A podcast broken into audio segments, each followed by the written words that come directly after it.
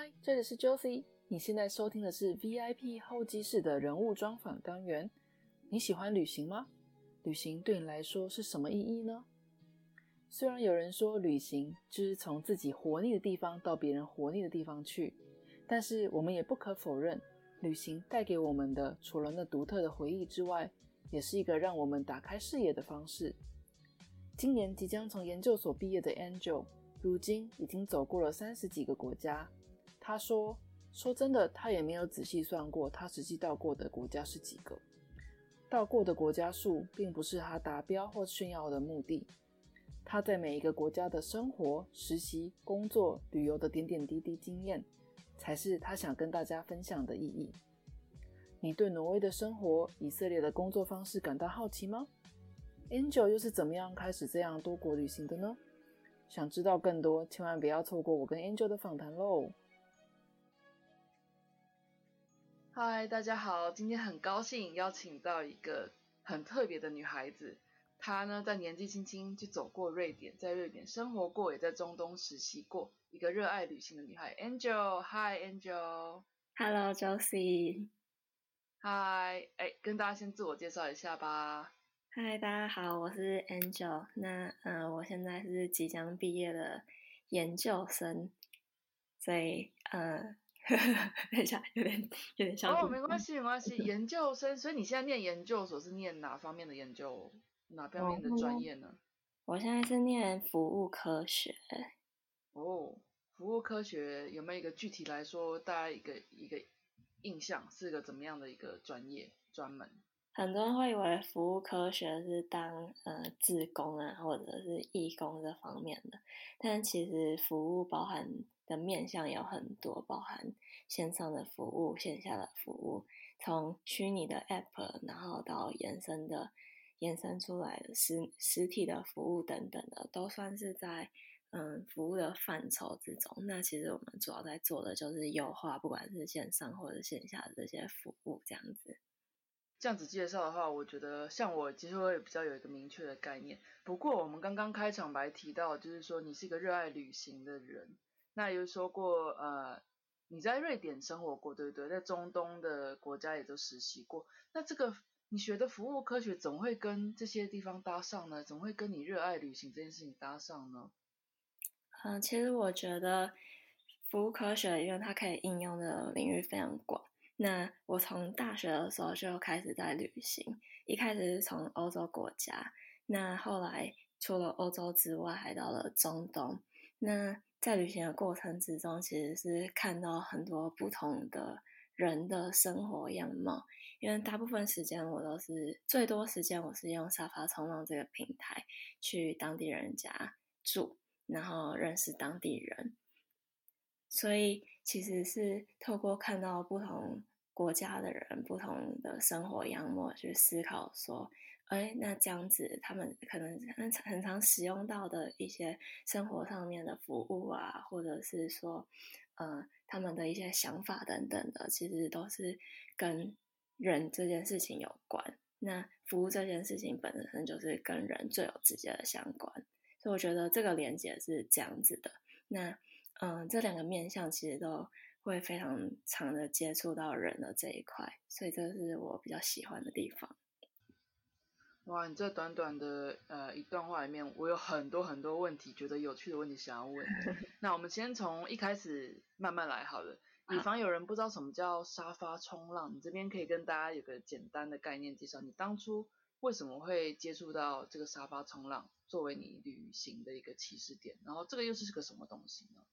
嗯，沙发冲浪是一个平台，它让它让当地人和旅行的人可以做一个连接，也就是说，假设呃我今天到日本找 Josie，那我原本是不认识 Josie 的，那日本呃 Josie 在这个沙发冲浪平台说哦，我可以接待人，那啊我就会知道，我就会在这个平台上面得知这个资讯，然后我就可以寄信给 Josie 说，嗯，Josie，我下个礼拜一到礼拜五要去日本。旅行这样子，那 Josie 就说：“哦，我刚好那几天有空，诶，你可以来我家，我可能然后沙发有一个空位啊，或者我多一个房间啊，等等的。”然后他就说：“哎，可以接待我。”那我们就透过这个平台这样子认识了。你第一次选择沙发冲浪的国家是哪里呀？那是你几岁的时候的事情？第一次，我第一次是我大三的时候，大三是几岁？呃，大概二十，大概二就差不多，对，二十一左右吧。那第一次是在巴黎。你第一次是选到了巴巴黎？对，巴黎是法国的巴黎还是巴黎？法国的巴黎。第一次选沙发冲浪就冲这么远？嗯，对，那时候在德国交换，然后有一个年假，所以我就从那个呃荷兰到比利时到卢森堡，最后一站到巴黎这样子。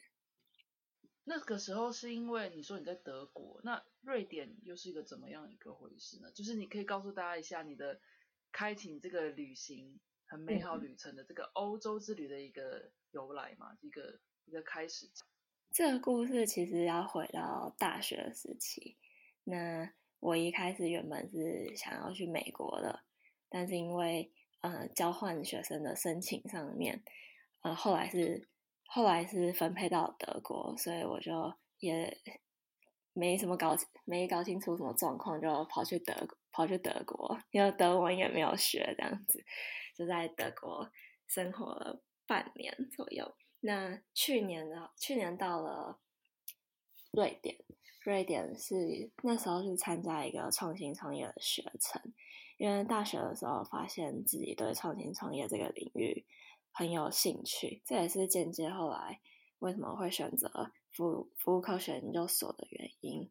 那嗯，一直以来我都有在关注嗯这些相关的。相关的活动啊、讲座啊等等的，那那时候注意到了瑞典有提供这样子的学程，所以就嗯蛮有弹性的。其实我自己的人生也没有特别规划什么阶段要做什么事情，但是大概知道自己喜欢什么样子的方向。那那时候得知了这个资讯了之后，就决定申请，那就过去了。那你这边的话，我想了解的是说你在欧洲总共去过哪些国家？刚刚你提到第一站是德国，那也借由廉价你去过了巴黎、法国，然后又瑞典参加了一个新的学程嘛？那除了这三个国家之外，你还有去过什么国家吗？其实欧洲的国家大部分都就是比较都有走过，大对大部分，因为那时候是德国，所以就。多停留了一段时间，就是学习结束之后，在那边嗯玩了几个玩了几个月，两个月，然后中间有一些廉廉价什么的，所以就跑了蛮多地方。是那时候开始真正一个人在旅行。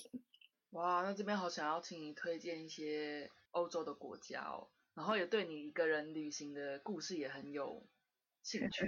好吧，那我们就一个一个来。好好好，走过欧洲这么多国家。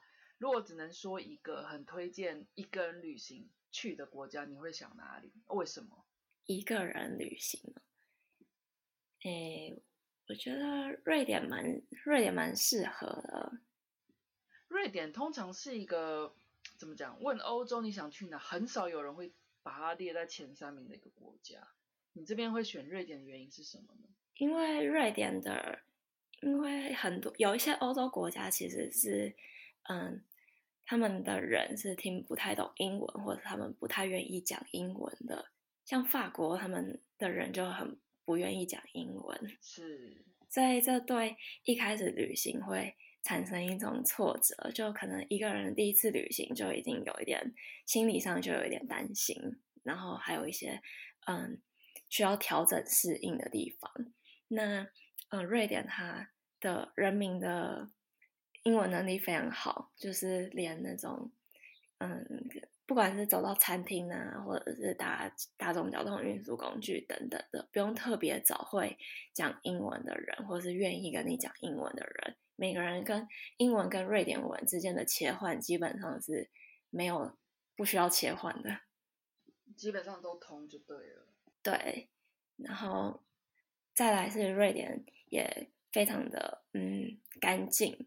舒服，所以我觉得第一次旅行的话是一个适合入入门的国家。那如果又是在夏天的话，我觉得又是一个大加分，因为它夏天的气候非常的凉爽，等于是可以去那边避暑兼度假。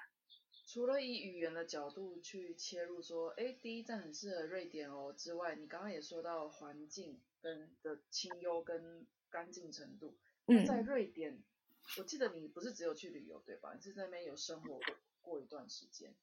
对，我在那边上一个创新创业的学程。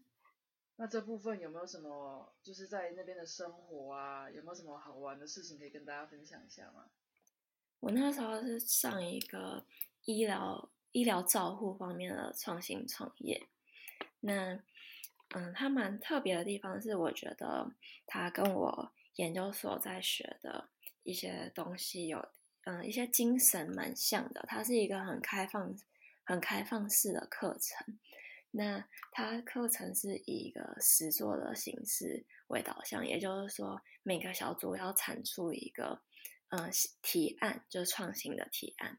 那那时候我们有到一间医院里面的创新实验室，就是说他有一个假病人在那边，然后他有各种嗯医院里面会看到的设施。那在这个场域之下，他就是专门让人家。去那边做一个嗯创新发想的，所以它会有很多的便利贴啊，然后很多各式各样的嗯原型制作的工具。那我们就可以马上的产出一些想法，然后马上的使用身边的工具去做一个实作，然后马上得到别人的 feedback，再去修正。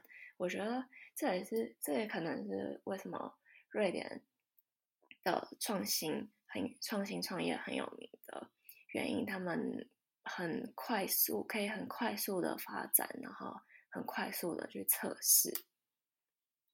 嗯，除了你在那边学习到了一些专业知识之外，你在那边当地生活中有没有什么样的一些启发？或者说你有没有认识到瑞典的朋友、当地人的朋友？有那边的生活大概是个怎么样的样貌？我我现在完全没有一个想法。可以的话，方便跟我们分享一下吗？我那时候去的时候是夏天嘛，那嗯，夏天日 对瑞典人夏天来说就是一个度假的时光，因为他们平常非常珍非常珍贵的一段时光。对，因为他们平常实在是太冷了。那瑞典有很多的自然。自然资源的森林啊、湖泊啊等等的，那他们就会到嗯，可能湖边，可能有些有一些家庭，他们就会有蛮多家庭就会有这种夏日度假小屋，就就是他们的自己本身的家之外，可能在某个湖泊边或者是某个森林附近，还有一个嗯小木屋，那这个小木屋就是专门用来度假的，所以那时候。我跟一个嗯在医院工作的女生一起去她父母家的度假小屋。那我们到这个，我们去这个度假小屋的时候，就拎着那个嗯独木舟的桨，然后他们那边就有独木舟，然后我们就去这边这个湖泊划船啊、游泳啊等等的。那我自己觉得蛮有趣的是，他们的呃生活品质非常好。就是说，非常重视休闲这一块。嗯，这边跟台湾有什么不太一样的点吗？你是说什么？生活品质，或是说，像是他们出社会工作的年假就是二十一天起跳，好高哦。对，然后可能再加上原本的假日六日这样子，大概一年就是可以休一个月的时间。哦所以他们可以利用这一个月的时间去，嗯，长时间的旅游啊，或是做任何他们想做的事情，然后这些都带薪的。我觉得这是一个，嗯，我蛮震撼的地方，因为我们都比较偏向是工，就是工作为主，那会觉得说放松啊、休息、度假这些是一个，嗯，一年之中几天的奢侈。但对他们来说，就是一个调节工作的时机点，就是调节身身心灵的一个休息的时间点。那我觉得这个是我自己会放在心上，然后也想要往这个方向迈进，不是会觉得说，哦，人生不是只是一直的工作，有时候要适时的做一些休息啊，然后调整自己的身体跟心理上面的状况。然后那时候意识到说，哦，原来这些是很重要的。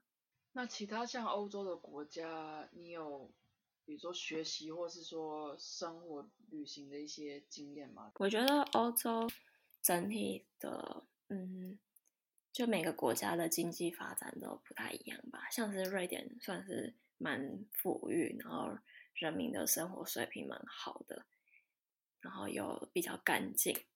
那有一些欧洲的国家，可能，嗯，这个国家本身没有那么的富裕，然后，嗯，也很多，很也有人才流失的问题。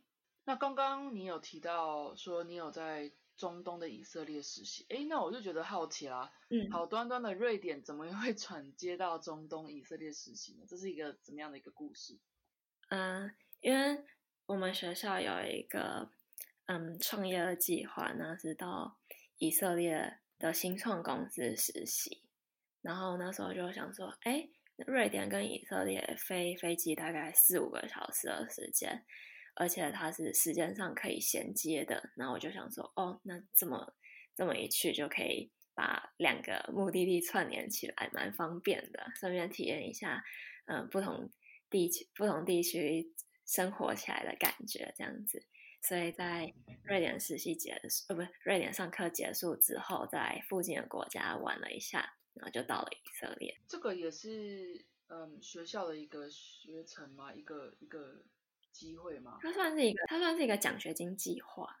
奖学金计划，这是任何学校的人都可以去申请的吗？还是这个这个是只有学校内部的？但是我知道的是，外面也有到以色列。实习或者是上课的计划是任何人都可以申请的，所以在听这个 podcast，如果有很多也是大学生的人，他们想要就是跟你一样有机会在学生时期就可以到外面去看看，不单单只是旅行旅游这样子，而是去外面就是借由自己的专业去学到一些东西或者体验人生的话，你会怎么建议？除了多留意他们学校内的一些学程的一些有提供的名额之外，有没有什么外部的？像你刚刚说以色列实习有外部奖学金的计划吗？是不是？嗯嗯嗯嗯，就是我觉得就是关注这种比较大型的嗯收集资讯的平台吧，像是 Skyline 就算是一个，我觉得对于海外海外不管是工作实习机会啊，或者是嗯，学成的机会，一个蛮大型的平台，我自己会可能在 Instagram 上面或者是在脸书上面 follow 他们，然后有兴趣的就会比较深度的去研究这样子。那校内的话，当然就是国际事务处或者是自己的嗯院办所办的官网这样子，就是平常要多留意这些资讯，然后先知道说自己对。什么哪一些方面有兴趣的，那当机会来的时候，就可以很快的做出应做出应变。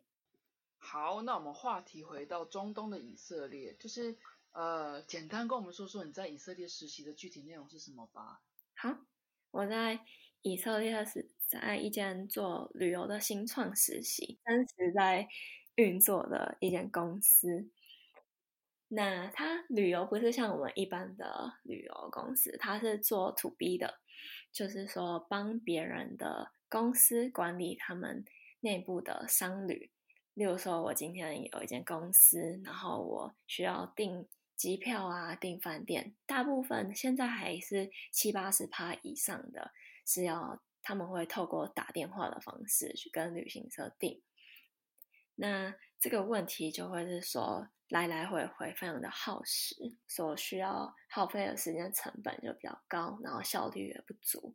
那这间公司在做的是，就是把这些过程全部的线上化，所以它有像有点像 Sky Scanner 这种机票啊、饭店比价，只是它会多更多的嗯商旅在执行商务旅行的过程之中会所需要用到的功能，例如说是让主管审核啊，还有报表啊。跟一些后后续的服务这样子。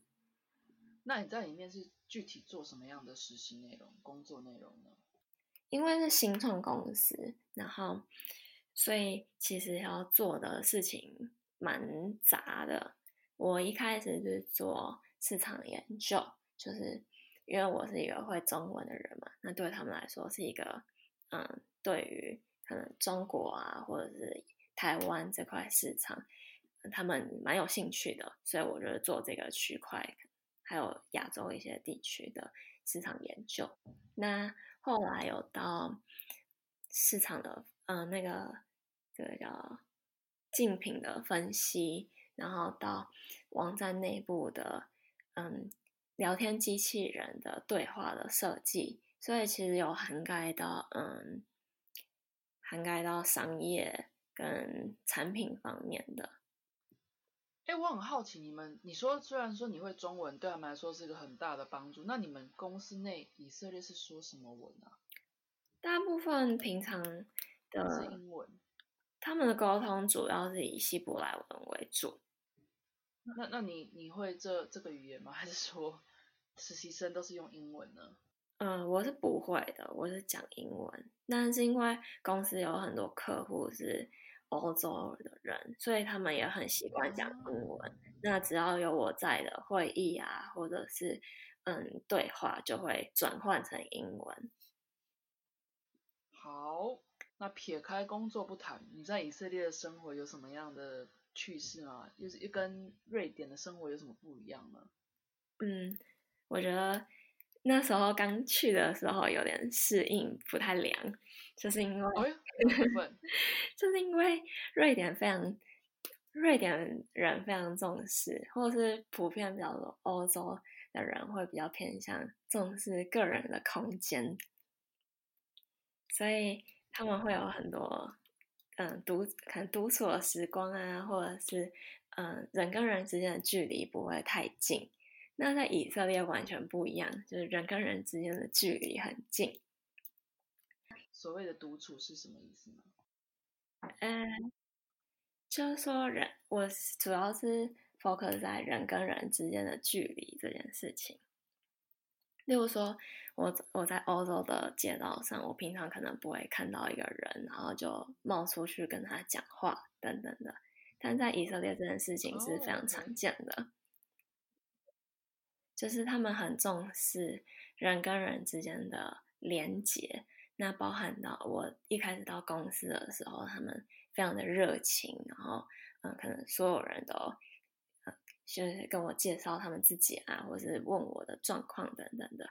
但是在瑞典，他们会以一个比较冷的方式去了解你这个人，也可以说是比较慢熟一点点，所以嗯，跟人相处的感觉上面就不太一样。哎，不过我好奇的点是说，呃，我这样听下来，两个国家的相处模式，呃，以台湾来说，不是应该在以色列的生活会比较容易适应的嘛？因为台湾人不是也是很就是，哎，朋友都是朋友啊，讲人情啊什么之类的，那你反而是有点不太适应的原因，是因为先去过瑞典的，是不是？对，然后我有有时候自己其实也也蛮喜欢这与外在隔绝的，所以那时候就觉得，去了瑞典就觉得，哎，这嗯，太热蛮舒服的，对对对，然后突然跳到以色列就觉得，哎，有点不太适应。啊，了解了解。哎，那如果饮食方面的话，以色列都吃些什么啊？跟瑞典比起来有什么不一样吗？嗯，欧洲蛮常吃沙拉的嘛。然后或者是一些冷冷的食物。那以色列的话是以那个鹰嘴豆相关的相关的食物为主，这包包含那个这个中文叫什么？hummus 的中文。哦，就是鹰嘴豆泥，它就是一种有长得有点像黄豆的东西，然后做然后他们就会沾面包啊，或者沾。一个叫皮塔，圆圆的圆中东小圆饼，然后就会大部分是去餐厅的时候，或者是去一般的店，那可能三五三五个好友一起去，那他们就会提供几几个皮塔，就这个小圆饼，然后大家就会嗯，一人一手就撕那个小圆饼的一角，不是说一个人拿一整块，就是大家撕一角，然后去沾旁边的胡姆斯这样子吃。哦，这样子听起来你的生活真的很丰富诶，去过那么多国家，连以色列这种说是旅游第一个也不见得会想要去的地方，就没有第一个在名单上面的地方，你都体验过了。那你目前的话是回到了台湾，对吧？对，现在在台湾。嗯，那你现在在台湾发展的是一个怎么样的事情呢？除了你现在是研究研究生之外，就我所知，你有写部落格，然后也是算是一个 YouTuber 是吗？嗯，刚开很多这些事情其实都是像刚开始的尝试。当初回来的时候，嗯，一直在想说，那过去累积了。这些蛮多的旅行经验，那么要怎么样子把它留下来，甚至是说把它分享出去？因为在国外的时候看到了很多，嗯，一些自己觉得蛮冲击的东西啊，或者是觉得蛮喜欢的一些事物，那那时候会觉得自己很很幸运，可以有这样子的机会去国外认识，然后去了解。所以就一直在想说，我要怎么样子把这些东西，嗯，可以留住，然后可以分享给别人。所以后来想到很直接的方式，就是把它用文字的形式呈现。所以就开始写一些文章，然后，嗯，后来也尝试了拍影片的方式。最近开始尝试拍影片，我觉得这些管道都是一种媒介。那最主要。就只是想要呈现累积的一些东西这样子，然后希望，呃，如果可能读者啊，或者是观看的人有产生一些新的灵感啊，或者是对生活有一些新的想象，那我就觉得有嗯达到我想要做的事情。哦，原来如此，所以目前会以文字比较着重，然后有一些像影音的东西去辅佐，这样子就对了。对，因为影片产相对来说产出的时间会比较久一点，后置啊，尤其在做那个音频的节目，也也应该知道，就是要剪辑等等的，会 比较花时间，所以会以文字为主，然后影片为辅的。目前是这样子。OK，那如果有一些，比如说相关，就像跟你一样是大学生，那时候是大学生，然后想要就是找。就像刚刚跟你提问过，要怎么样找到方式跟你一样可以到国外增广见闻，或者说，哎，你去中东啊，或者说欧洲旅行一些趣闻、那些那些经验什么，想知道这些部落格文章或者说影片的人，他们在哪里找到你呢？你有没有什么？我现在有一个粉丝专业跟一个 Instagram 的账号，呃，我的两个都是叫名称都是叫 Angels，然后账号是。Angel Leoop，N N G E L E A L O O P，就输入这个账号就可以找到我。好，这个资讯我最后也会在节目最后再跟大家重复整理一次。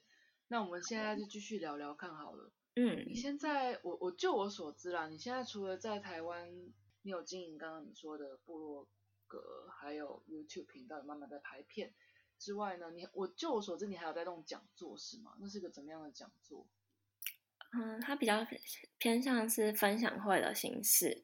那我在中东相对生活比较久一些，那因为接触到了，不管是工作上、生活上，或者是旅游上，都嗯都有比较广的涉略到，所以我就把这些东西整理起来，变成。一个以一个讲座的形式来分享，那它其实就有涵盖到可能我文章里面写的东西，只是更全面，然后更有一个互动性。那目前是在咖啡店举行，之后可能会想说用不不一样的形式的方式提升这个互动性，因为在举办这个分享会的过程之中，我也从来参加的人身上学到很多东西，不管是旅行。旅行旅游的方式啊，或者是对嗯宗教的认识。上一次有一个嗯基督徒来，那他就以一个基督徒的角度来呃和我分享说他去以色列看到的事情，那跟我身为一个非基督非基督徒的人看到的事情就很不一样。这个讲座或者说分享会，是除了你主讲者会分享一些方法跟你过去的经验之外，所以想知道这些人他们也是去去你这个分享会的人大概是怎么样的人？嗯，第一点是大部分都是喜欢旅旅行的人，那他可能旅行过一些地方，然后没有去过中东，所以他来参加，或者是他有去过中东，他想要以不同的不同人的视角去看这个地方，去看看说他有没有嗯遗漏遗漏掉的，或者他没有注意到的细节。你的分享会主题都是环绕的中东吗？还是说也有欧洲呢？目前刚开始举办，那我一开始是以中东切入。哎，你这样子总共去过几个国家？你有算过吗？应该三十三十几个吧，三十几个这样子都每每一个国家办个主题，我觉得这样子也是蛮酷的耶。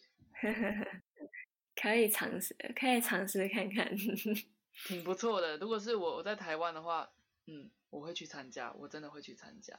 那说到参加的话，你目前就是现在的呃，接下来二零二零年之后，你还有具体已经有在 on schedule 的有办什么样的讲座吗？嗯，应该说有兴趣的人可以请我办，因为我现在是有一些，呃，是从透过认识的人开始吧。因为刚开始尝试办讲座，所以就是朋友的朋友可能在咖啡开咖啡厅，然后或者是我之前把这资讯释出之后，有人来找我，那我就会，那我就会规划举办，可能根据嗯不同的主题需求或者是想听的细节来去。思考，因为我不太知道说大家想听什么样子的内容。那一方面是从自己想想要想要传递的出出发，那另外一方面就是从别人希望听的需求。嗯，对对对对对。那如果请你办讲座的话，有什么样的条件吗？嗯，我觉得有场有场地，因为在通常是咖啡店的老板，然后所以有一个。合适的场地，其实然后有嗯有兴趣的人，其实就就可以了。嗯，你能够达到的范围是只有在台北地区吗？还是说有别的地方呢？其实都可以啊，都可以。如果各位有什么对于 Angel 一个年纪轻轻的女孩子，已经去过三十几个国家，你对于任何她去过的国家，或者说你也想知道这三十几个国家是哪些国家呀？那就麻烦你节目听到最后，然后知道 Angel 的联络方式，去问问他。我觉得这一定是很有趣的。谢谢 Josie。对，那接下来想问问看你的人生、你的生活啦。讲人生好像太大了，我们简单来说生活好了。你目前，我再统整一下，你现在是一个研究生嘛？研究生其实我就我所知，研究生生活没有像大学生，或者说像甚至于像高中那样，就是时间那么的紧，对不对？那你现在我想了解的是你一天怎么安排的？包含你刚刚讲的，你有需要时间写文章，需要时间偶尔拍片，或者说你需要时间规划你的分享会讲座。那你可不可以跟我分享说你现在的生活人生是大概怎么安排的？这样？那我分两个部分好了，一个是真正完全在当研究生的阶段，那现一个是我现在有点像是即将要登出的阶段。嗯嗯嗯，那嗯，之前是在研究所修课啊，然后还有写论文的时期，主要就是每每周主要就是有固定的修的课程嘛。那这些就是固定不动的。那中间每个礼拜大概会穿插一些活动，例如说我可能一个礼拜会有一天家教的时间，或者是说我一个礼拜会。固定参加一个嗯讨论会，或者是参加一个演讲等等的，就这些都是蛮弹性的。只要有看到有兴趣的，就会把它安排进去。那就是以修课为主，然后，呃，对，以以修课为主，然后安排任何的有兴趣的活动。那我自己当时是希望不不要局限在研究所的，嗯，这个朋友圈、交友圈，所以我当时一开研究所一开始的时候，除了跟研究所的朋友，然后认识同校的同学之外，我当时还会用交友软体，所以就是每个礼拜就会固定，可能一天就是我见一个新的人，或者是用沙发冲浪。但是因为在我在新竹念书，所以沙发冲浪用沙发冲浪相对比较不容易，因为不多人来新竹这个地方观光，所以我那时候就选择用交友软体，然后每个礼拜来见一个是一个朋友，对，就是如果。嗯，相处的愉快，那可能会延续个两两周啊、三周啊、四周等等的。但如果就是呃一次就已经差不多了，那就下一个礼拜就换下一个，大概是这个频率。哦，这个很酷诶，我觉得也是一个给年轻人一个方向吧，就是多认识朋友。就是虽然虽然人家说什么朋友重重质不重量，但是要扩展你的生活圈，或者说就像你刚刚说的，借由办分享会。可以了解到很多人，哎，这个面向我没有想过，哎，哦，我们一样去了同样的国家，但是你却看到是这个地方。我觉得这种东西就是也可以运用在，比如说你刚刚说活用交友软体，而不是单纯就是听到交友软体，好像是哦你要找另一半啊，或者说什么有一些目的性的这种事情。这个这个观点我还蛮喜欢的，对吧？嗯，对。那啊，因为现在还有另外一个面向，因为现在基本上是没有什么在上课，就一个礼拜上一堂而已。所以我的时间安排就又更弹性了。那这个弹性，我就觉得有点，有时候有点到不规律，是开始要 拖延症什么的，就会对，就会有一点这个这个状况。所以我自己其实自己其实也有点困扰。我就是比较像人家网络上那种嗯的那个梗图的。那个做法就是番茄酱工作法，就是哎，我觉得做什么事情要挤到最后，然后再再来做。但是我觉得这也没有不好，就是虽然它是一个很好笑的、很好笑的图，但是我觉得这样子其实也没有不好，因为我都会在，例如说，哎，我今天跟 Josie 有一个呃这个音频录制的活动，那其实我就是在。透过可能几个礼拜前我就知道这件事情发生在这天，那我就会在脑海里面放放进这件事情，然后有空的可能搭火车啊、搭公车的时候，就稍微想一下，稍微想一下，所以就慢慢慢慢就培养一个自己准备好的那个情绪，然后在最后把事情生出来，或者是把它全部的呈现出来。哎，真的很谢谢你那么认真看待，花你的 私人时间想一些这些，这我对自己的一种反思啊的，我也觉得蛮好的。不过我觉得，虽然说马英九还很年轻啦，我是觉得，嗯，即便是我到我这个年纪，你刚刚说就是完全没有事情做的时候，你会很慌，就是说啊倦怠啊什么之类。到我即便在我这个年纪，我现在也是在。就是在在时间管理上做一个学习，所以我觉得不用慌张啊，就是你会找到你自己喜欢的步伐。就像你刚刚说，即便是那个番茄酱的那个工作法，就挤到最后才出来那种，我觉得也是 OK 的。就是就是慢慢做，慢慢那个，慢慢去想，对啊。嗯嗯嗯嗯嗯。那我想要问的是，刚刚讲到年轻这件事情哈。我 虽然说我们两个已经不同世代，我想我想聊是说，对于年轻人，你个人有什么年轻人的迷惘吗？况且你现在正在站在一个就是人生转换蛮大的时期吧，接下来要毕业了，那你接下来想做什么啊？什么什么之类的，你有没有什么迷惘呢？嗯，一定有啦，因为我的同学大部分都已经在工作了，那嗯，我自己。从从从国小啊，然后一路念到国中、高中、大学、研究所这样子，其实中间是没有间断的。这其实也是为什么去年选择出国的原因。那嗯，我觉得这边在亚洲地区，大家会比较偏向有一个嗯比较稳定的路走吧。但我自己有一点。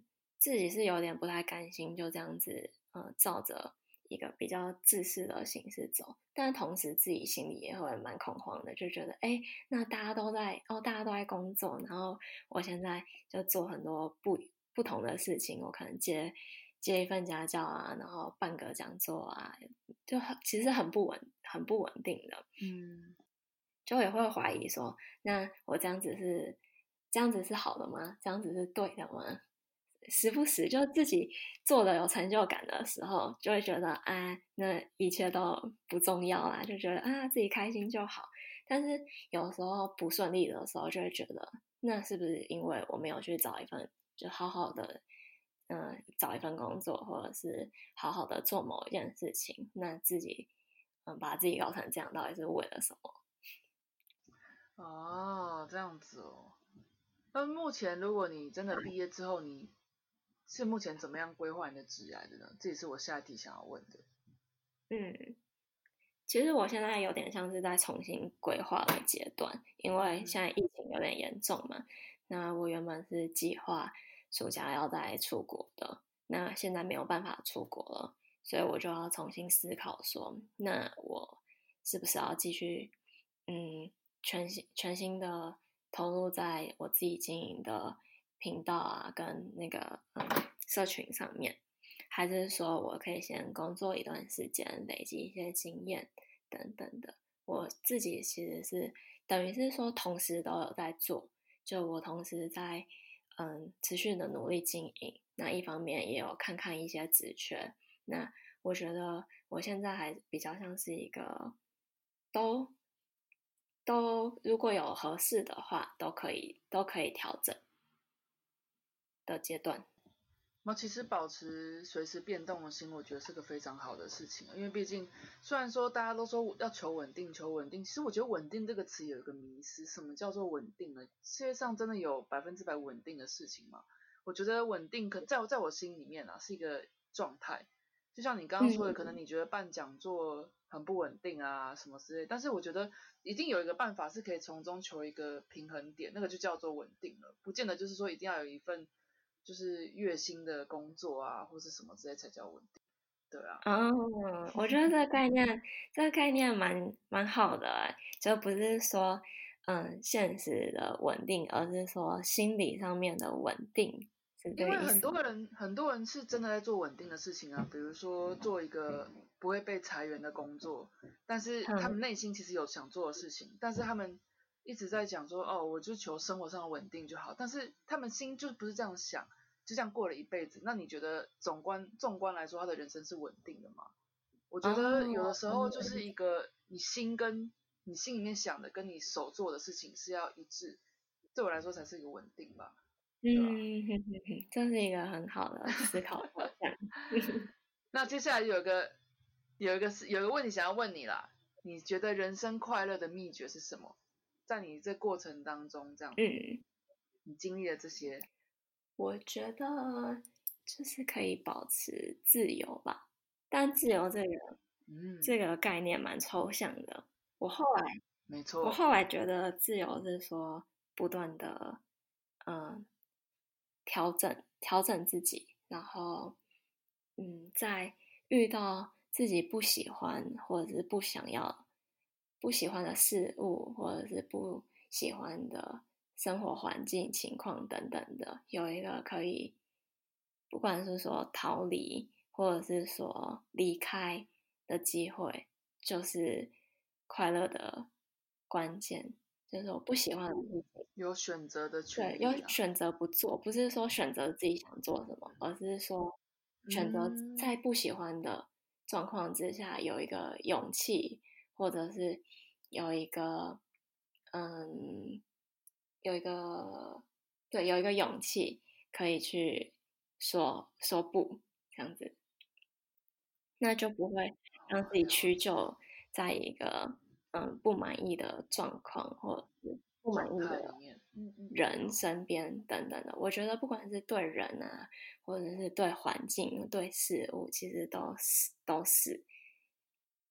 好，这一题的最后一题想问你的，我觉得对你来说应该是一个很开放式的问题。你人生中有没有什么还没达成的愿望？我相信一定很愿望。近期的话，应该会是说，好好的认真经营自己的，对，就好好经营着自己平台吧。因为我自己算是一个，嗯，喜欢的事喜欢事情的面向有很多，但是我觉得没办法，非常过去是没办法一直很长时间的密集的投入在做一件事情上面。我可能可以花一段时间，可能一年呢，两年，但是真是当打一两年到一个临界点了之后，就会有点丧失热情，那需要再去做一些其他事情再回。但我希望现在，因为旅行，我自己知道旅行是对我来说非常重要的一件事情，那我也会现在就知道说我会一直持续的旅行下去，所以我希望是自己可以。持续稳定的经营现在的平台，然后长期的话，我会比较希望自己更投入在社会企业这个领域。社会企业。对，所以比如说解决社会上的某些问题的这种，像 NPO、NGO 这种，对。社会嘛？社会企业对，有点类，有点类似，但社会企业它的呃最重要的核心就是它除了解决社会问题，那它也同时也是有一个稳健的商业模式，所以他不会说只是靠单纯的靠募款啊等等的，他是可以自己自力更生的一个一间企业，所以我会希望自己朝这个方面发展。我接触过蛮多这方面的可能人啊，或者是相关的一些事情，但是自己没有亲身的投入在这个领域上面，所以希望自己下一个阶段可以找到一个合适的、喜欢的，然后的产业或者是的公司，这样子去嗯琢磨，再去更深入的了解这个社会企业。了解。那关于旅游呢？既然你现在都已经去过三十几个国家，有没有一个接下来你有没有特别想去哪里？有有。其实我对于数，就是我去过几个国家，我没有特别去算，所以其实我没办法。当时你问我的时候，我其实有点呃，大概大概三十个左右吧。那。哎，你算一算再告诉我正确的啦，因为其实我知道有一群人是真的会去算数，就是有点像是千人斩那种感觉，去过国家就有吧。那你反而是不太在意数字，就 是去过，你反而是注重去了哪些地方这样子吗？我比较在注重的是我在那个地方，呃，例如说我没有交到真的蛮好的朋友啊，或者是说我们得到一些新的新的灵感，应该这么说。嗯，就是我跟那个地方的连接是怎么样子？回想起这个地方的时候，我自己心里面的想法是感觉是什么？是好的吗？是不好的吗？或者是有其他的情绪在背后？我觉得比较比较重视这个。那等时机成熟的话，你想去哪里？下一站？这个说来，我就觉得有点有趣。我以前就是对非洲地区的国家一点兴趣都没有的人。就觉得哎，那里到底有什么好看的吗？但是从从去年开始，我接触到，因为我自己在研究所是主要 focus 在嗯使用者体验啊、用户研究这个方面，然后就因为这个关系认识了嗯国际自工团肯亚团的团团长，那他就他请我去带肯亚的一个设计思考的嗯工作坊的活动。嗯，那我们就是因为这样子，我就是因为这个样子对肯亚有一开始的初步的认知，因为他会跟我分享说他们肯亚团在做的事情，这样子我在嗯带活动的时候会比较能够衔接上他们。那我就听了很多肯亚方面的那些嗯小小知识，包含他们的。官员的一些贪污的状况啊，然后还有他们当地的人生活的方式等等的，我突然就觉得，啊，好像蛮有趣的，就是跟原本想象的都不太一样。原本就不太会觉得说非洲这个地方有什么特别有趣的事情。那这有点像是开了一个头。那在遇到这个肯亚团的团长之后，我就陆陆续续的在旅行的过程之中，听到很多人去过非洲的经验，然后他们都是非常推荐的，所以我有点像是被周围的人感化，然后就觉得哇，非洲地区的国家真的是一个很值得去的地方，然后让我现在心生向往，所以下一趟会去非洲地区的国家。那希望你可以成功喽！希望时机适宜的时候，你可以顺利启程到非洲去，然后带带回台湾，给大家更多更多的一个不同的分享，这样子。嗯嗯嗯嗯。今天的访谈让我觉得，可能是可能是因为我觉得你很年轻，你很有活力，而且你的经历让我觉得非常特别的原因。访谈完之后，我自己有觉得一种就是哇重生的感觉，就是觉得。这这世界还是很多可以探索的，的这种感觉，所以就是今天非常非常的谢谢你，就是愿意给我这个机会，给你做一个采访这样子，那也把你的精彩的故事可以用音频的方式分享给很多，不管是现在跟你差不多年纪很迷惘的年轻人，或者是说对于出国有心中有一些想法，但是还是觉得嗯怕怕的，还是不要好了的这种的人，那希望你这些很精彩的故事可以给大家很多。不同的启发，还有正面正面的一些想法吧。那最后有没有什么事情想要跟听到这个音频节目的人说的吗？应该说，我觉得有一句话蛮想要只和大家分享的，就是，嗯，如果自己心里面的有一个声音，知道自己想做什么事情的话，其实是嗯很幸运的。那可以去好，就是实际的尝试尝试看看自己到底是不是真的喜欢，不然会有一个遗憾。这说的非常有道理，因为我觉得现在的人太多不知道自己想做什么了。但是如果你心中就像你 Angel 刚刚说的，有一件事情是你想去尝试的，难免会不安，这个我很理解。但是你应该觉得庆幸，说你知道说这件事情是你有兴趣或是想做的。不妨就试试看嘛，我觉得无伤大雅，对吧？对对对对。好啦，今天非常谢谢你啦。那希望再过一段时间之后，还有这个机会，你有更多更多的东西可以跟跟跟我们分享。谢谢你喽，谢谢嗯，拜拜，拜拜。今天的访谈你还喜欢吗？今天的访谈中，Angel 除了分享他在国外的生活之外，也提供了很多可以出国体验文化的方式哦。另外，他在台湾也不定期会举办分享会，如果有需要的朋友，可以透过 Instagram、Facebook、YouTube 与 Angel 联系或交流哦。Angel 的账号是 A N G E L E A L O O P，打上这个关键字，就可以在他的 Instagram、Facebook 跟 YouTube 找到他喽。关于这个节目的意见以及反馈。欢迎你到我的 Instagram Josie 的候机室里留言，账号是 Hi 点 Miss Josie，H I 点 M I S S J O S I E，或是寄 email 到我的信箱，一样是 Hi 点 Miss Josie 小老鼠 gmail.com。如果你喜欢这一集的内容，希望你可以在你收听的平台订阅、分享，还有给我评分留言哦。最后，谢谢你听到这里，能用我的声音陪伴你是我的荣幸。我们下次再见。